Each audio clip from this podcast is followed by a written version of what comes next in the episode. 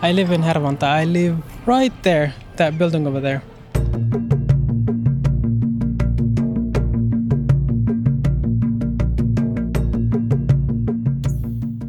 when I turned 18 and um, my ohia was helping me to apply for apartments, I remember she asked me, Where do I want it? And remembering that Hervanta used to be a violent place before, and people were telling me, Ah, it's bad, it's not good, it's that. I used to pray and say, Please, not Hervanta, anywhere else but not Hervanta. But every time I apply for an apartment, it seems like Hervanta is the one that I get. But you know how they say you cannot judge anything unless you see with your own eyes. So for me, that was the thing that I said, okay, if this is my faith to live in Hervanta, so be it. Then I moved here and... Uh, Näin kertoo Imran Adan, jonka kohtaloksi koitui Tampereen Hervanta.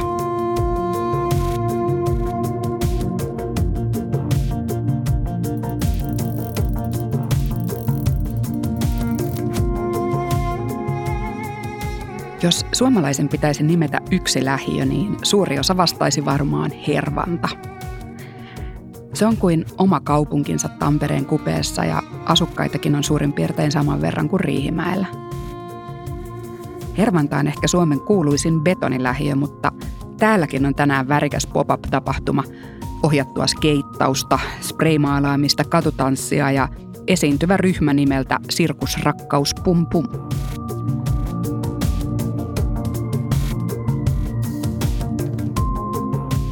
Hervannassa on totuttu uusiin naapureihin. Ja siksi se on oikea paikka puhua siitä, miten voimme varautua olemaan tulevaisuudessa hyviä naapureita.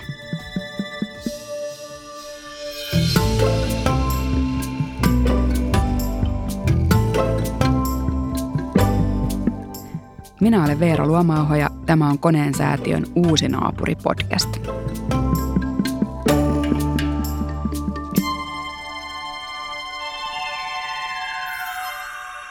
Jurtta on ympyrän muotoinen, ikkunaton ja kupukattoinen mongolialainen paimentolaismaja. Sen runko on koottu ohuista puusäleistä ja yleensä sen keskellä on tulisia. On kuuma toukokuun päivä ja jurtta on pystytetty keskelle hervantaa. Mitä sä piirrät siihen? Sydämen. Okay. Saiko tähän piirtää? Saiko tähän piirtää mitä tahansa? Joo. Tai tänne. Tai siis, mä muistan vaan, että se sanoi jotain, että jotain naapuri tai semmonen juttu. Oliko naapurista mieleen sydän? Joo. No mä on, tota, toivon, että piirrettäisiin niin kuin aiheesta naapurini lempipuuhassaan. Että tavallaan niin kuin monille tulee mieleen jotain hauskaa naapureista, mitä ne usein tykkää tehdä. Mitä siellä on sitten ollut? no tuolla esimerkiksi on keinuja ja sitten joku voimistelee ja sitten tuossa on pariskunta, joka riitelee. Ja sitten on koira kovaa vauhtia juoksee ja sitten tuli myös yksi semmoinen kuvitteellinen naapurin kissa. Että semmoisia aika kivoja. Lapsia pääosin käynyt maalaamassa. Joitakin aikuisiakin on uskaltautunut sitten. Tässä on ideana tämmöinen toiminnallisuus, että ja samalla päästään vähän juttelemaan tietenkin ihmisten kanssa, kävijöiden kanssa, niiden naapureista tai muuten niiden ympäristöstä. Mutta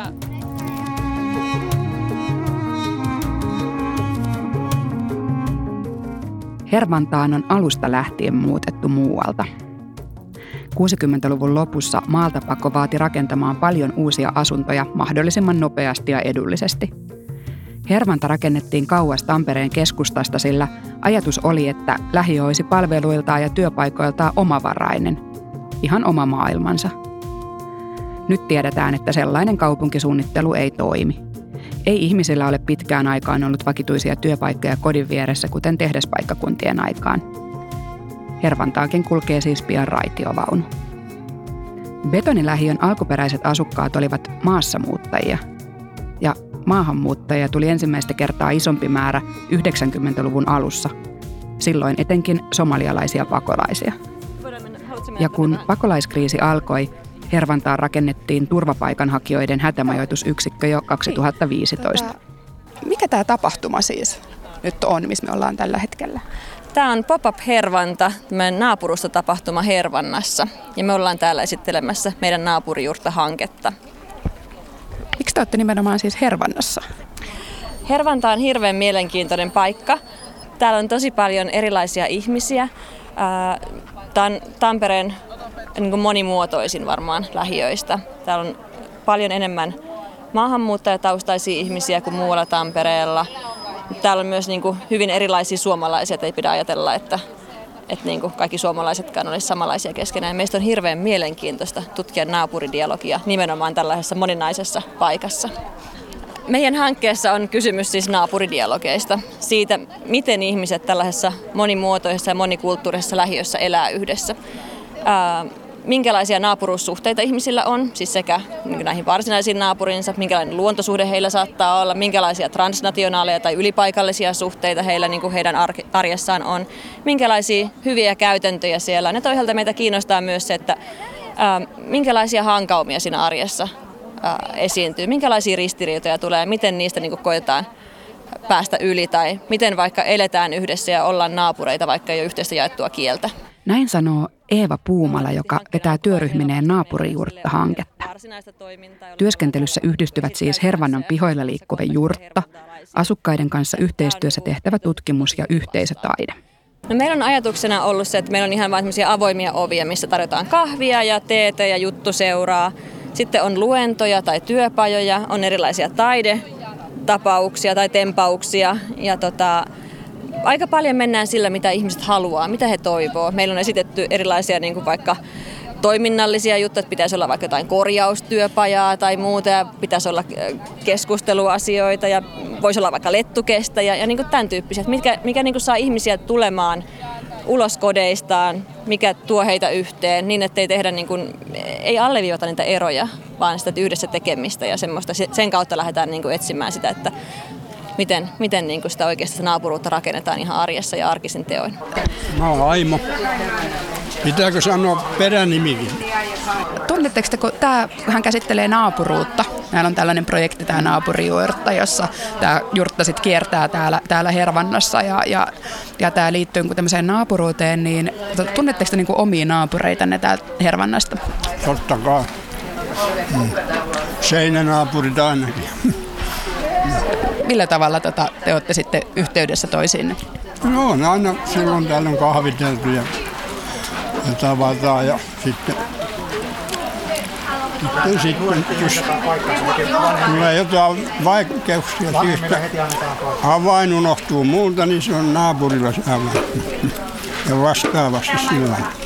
No, nimeni on Mervi ja olen asunut Hermannassa aika pitkät ajat, että itse asiassa tullut töihin tänne niin kuin 75 vuonna ja tota, sitten muuttanut niin kuin siinä ö, 79 varmaankin suurin piirtein. Välillä asunut muualla, mutta taas tullut takaisin tänne.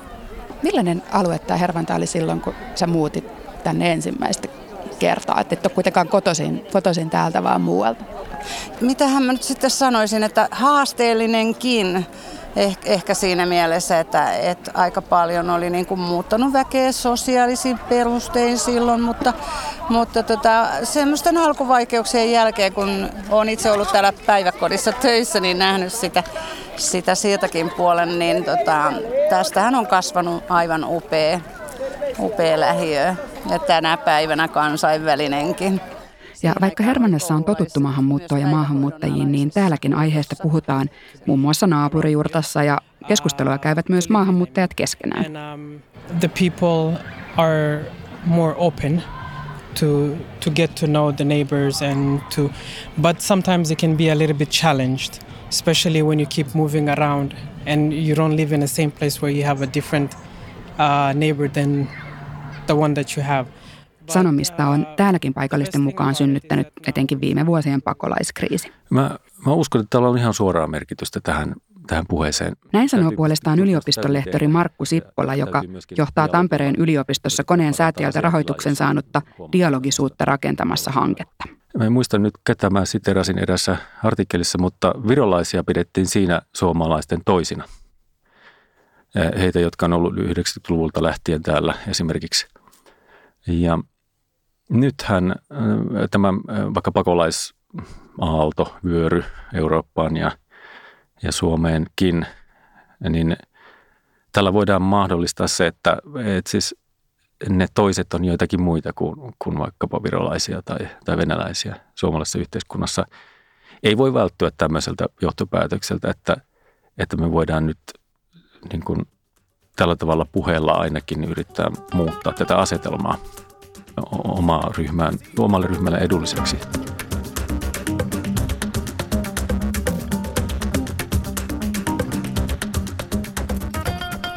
Kuten naapurijuurtta, niin tämäkin hanke kuuluu naapuridialogihankkeisiin, joissa teemana ovat naapuruussuhteet sekä perinteiset että maahanmuuton Suomeen synnyttämät uudet naapuruudet.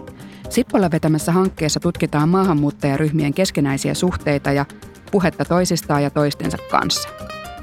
Ja erityisesti Suomessa asuvien virolaisten ja venäläisten sosiaalisessa mediassa käymiä keskusteluita.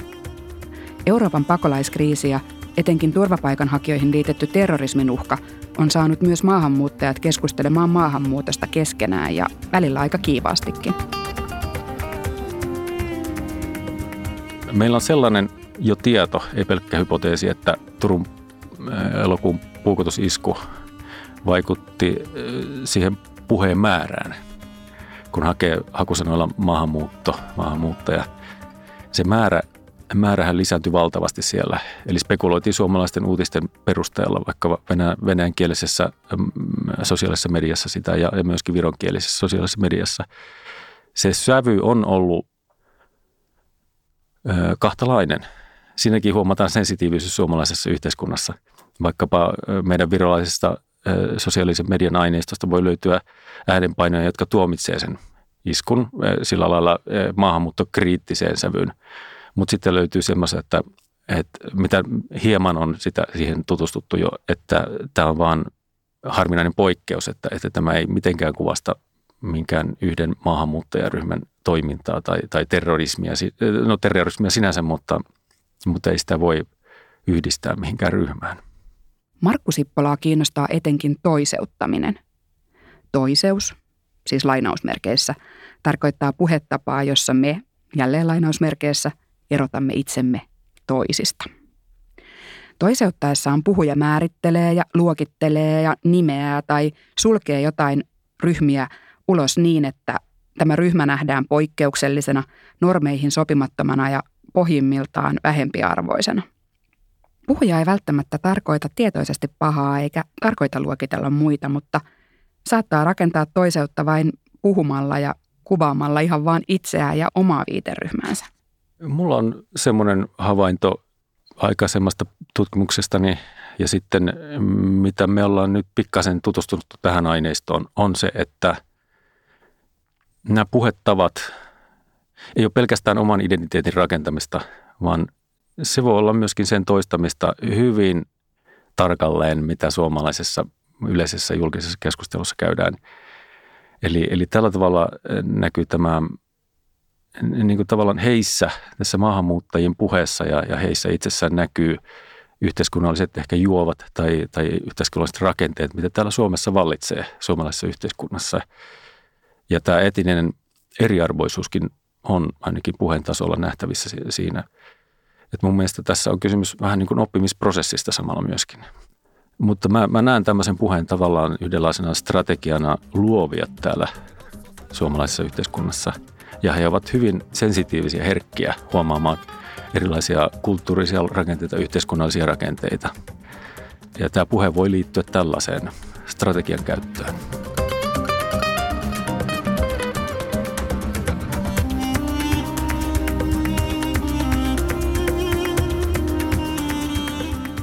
Eli kun maahanmuuttajat puhuvat niistä toisista maahanmuuttajista, he uusittavat samalla ajatusta siitä, mitä valtakulttuuri ei ainakaan koe olevansa. Mä luulen, että tässä tarvitaan nyt, nyt nähdään tutkimuksen vaikuttavuus tässä. Esimerkiksi tämä Diagram-projekti tuottaa tietoa, jossa identifioidaan tällaisia puhetapoja ja maahanmuuttajien keskuudessa. Ja tota, tämähän saa meidät, minäkin tämän pääpopulaation edustajana, niin ajattelemaan, että hetkinen, onko meillä tätä samaa – ja myöskin mä haluan, että tämän tutkimuksen tulokset tulee mm, niin kuin laajempaan käyttöön, että, että siis jos me tullaan kertomaan esimerkiksi, joka on todennäköistä, että me tullaan, että tämä heijastelee tätä yleistä keskustelukulttuuria, mitä täällä on suomalaistenkin keskuudessa, että myöskin laaja yleisö lähtee identifioimaan niitä puhetapoja, että mistä, millä puhetavalla tuotetaan rakenteellisia eriarvoisuuksia. Ja mun mielestä tässä on taas meidän puolelta oppimisprosessi sitten tämän jälkeen. Tämän jälkeen. Ja dialogin rakentaminen sen sijaan, että, että me eriarvoistetaan tai haetaan puheella erilaisuuksia ja, ja toiseuttamista. Jos tutkimuksen avulla tunnistetaan erilaisia toiseuttavia puhetapoja ja sitä, miten esimerkiksi maahanmuuttajat itsekin keskusteluissaan lokeroivat muita, se auttaa siis ehkä yhä useampaa ymmärtämään, ettei tule ainakaan vahingossa työntäneeksi itse muita marginaaliin tai havahtumaan ainakin siihen, kun sitä tekee. Osa tutkijoista huomauttaa, että oikeastaan jo koko moderni kansalaisuus ja kansalaisuuden alueellistuminen valtioksi on ollut eräänlainen toiseuttamisen muoto. Modernia kansalaisuutta alettiin rakentaa jakamalla ihmisiä kansalaisiin ja toisiin, eli ulkomaalaisiin.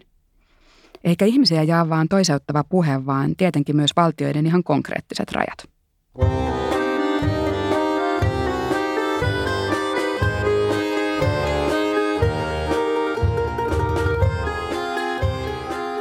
Tuulikki Kurki on kulttuurin tutkija Itä-Suomen yliopistosta. Hänen vetämänsä työryhmän hanke Kadonnut kinnas ja muita tarinoita tutkii liikkumisen ja rajojen kokemuksia ja uusia naapuruuksia. Se tarkastelee Suomen ja Venäjän rajan yli liikkuvien ihmisten mukana kulkevia esineitä ja kerrottua tietoa tieteen ja taiteen keinoin. Rajoilla ylipäätään on tosi iso vaikutus ihmisen orientoitumisen maailmassa ja miten se näkee itsensä, mihin hän kuuluu, mistä hän erottautuu, miten hänen identiteettinsä rakentuu suhteessa meihin ja toisiin. Tämmöisiä hyvin niin kuin peruskysymyksiä.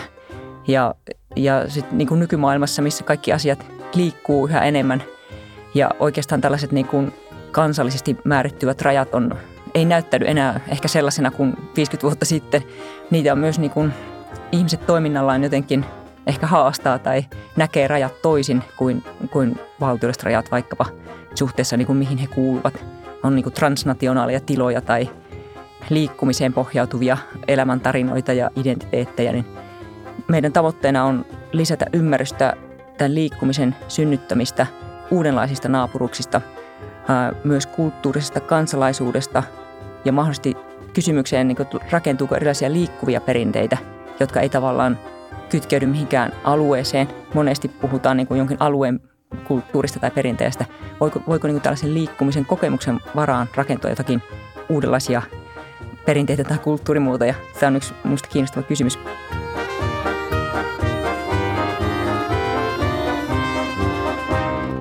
Kansalaisuudella tehdään jatkuvasti rajaa meidän ja muiden välillä ja toisaalta juuri siksi koko kansalaisuuden käsite elää ja on jatkuvassa liikkeessä.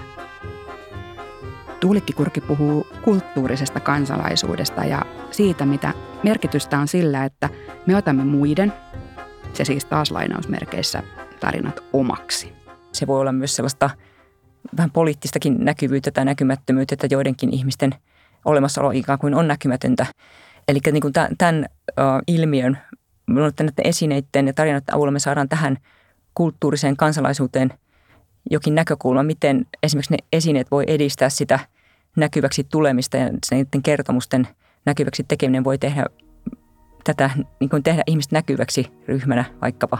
Ja yksi keskeinen pointti on tässä, että näiden liikkuvien ihmisten kokemukset ja kerronnallinen niin kuin tieto tavallaan tunnistetaan osana meidän, lainausmerkeissä meidän kulttuurisia kertomuksia niin sanotusti, että, ne, että me otetaan niin kuin ne mukaan ja tällä tavalla niin kuin näkyväksi tekemistä ja osalliseksi tulemista. Euroopan ja Suomen maahanmuuttokriisi on aloittanut Suomessa keskusteluja, joita monissa muissa maissa on ehditty käydä jo kauan. Se ei välttämättä ole Suomessa edes tämmöinen catch-up-juttu, että me, me saadaan kiinni jotakin anglosaksista keskustelua tai, tai ruotsalaista. Ne on kokenut jo kymmenen vuosien aikana tätä samaa, vaan että me voidaan jollakin omalla suomalaisella tavalla olla hyvin kosmopolitteja kuitenkin. Ja meidän ei tarvitse käydä samaa tietä niin, niin kuin, kuin toisissa maissa ja yhteiskunnissa. Mä uskon, että jokaisessa yhteiskunnassa pitää käydä oma tie tämän asian suhteen. Se ei ole kivuton se prosessi, että tänne tulee iso määrä maahanmuuttajia. Ja se on ihan inhimillistä ymmärrettävää, että siinä tulee ristiriitaisuuksia. Mutta että se Suomen tie voi olla semmoinen älykäs tie.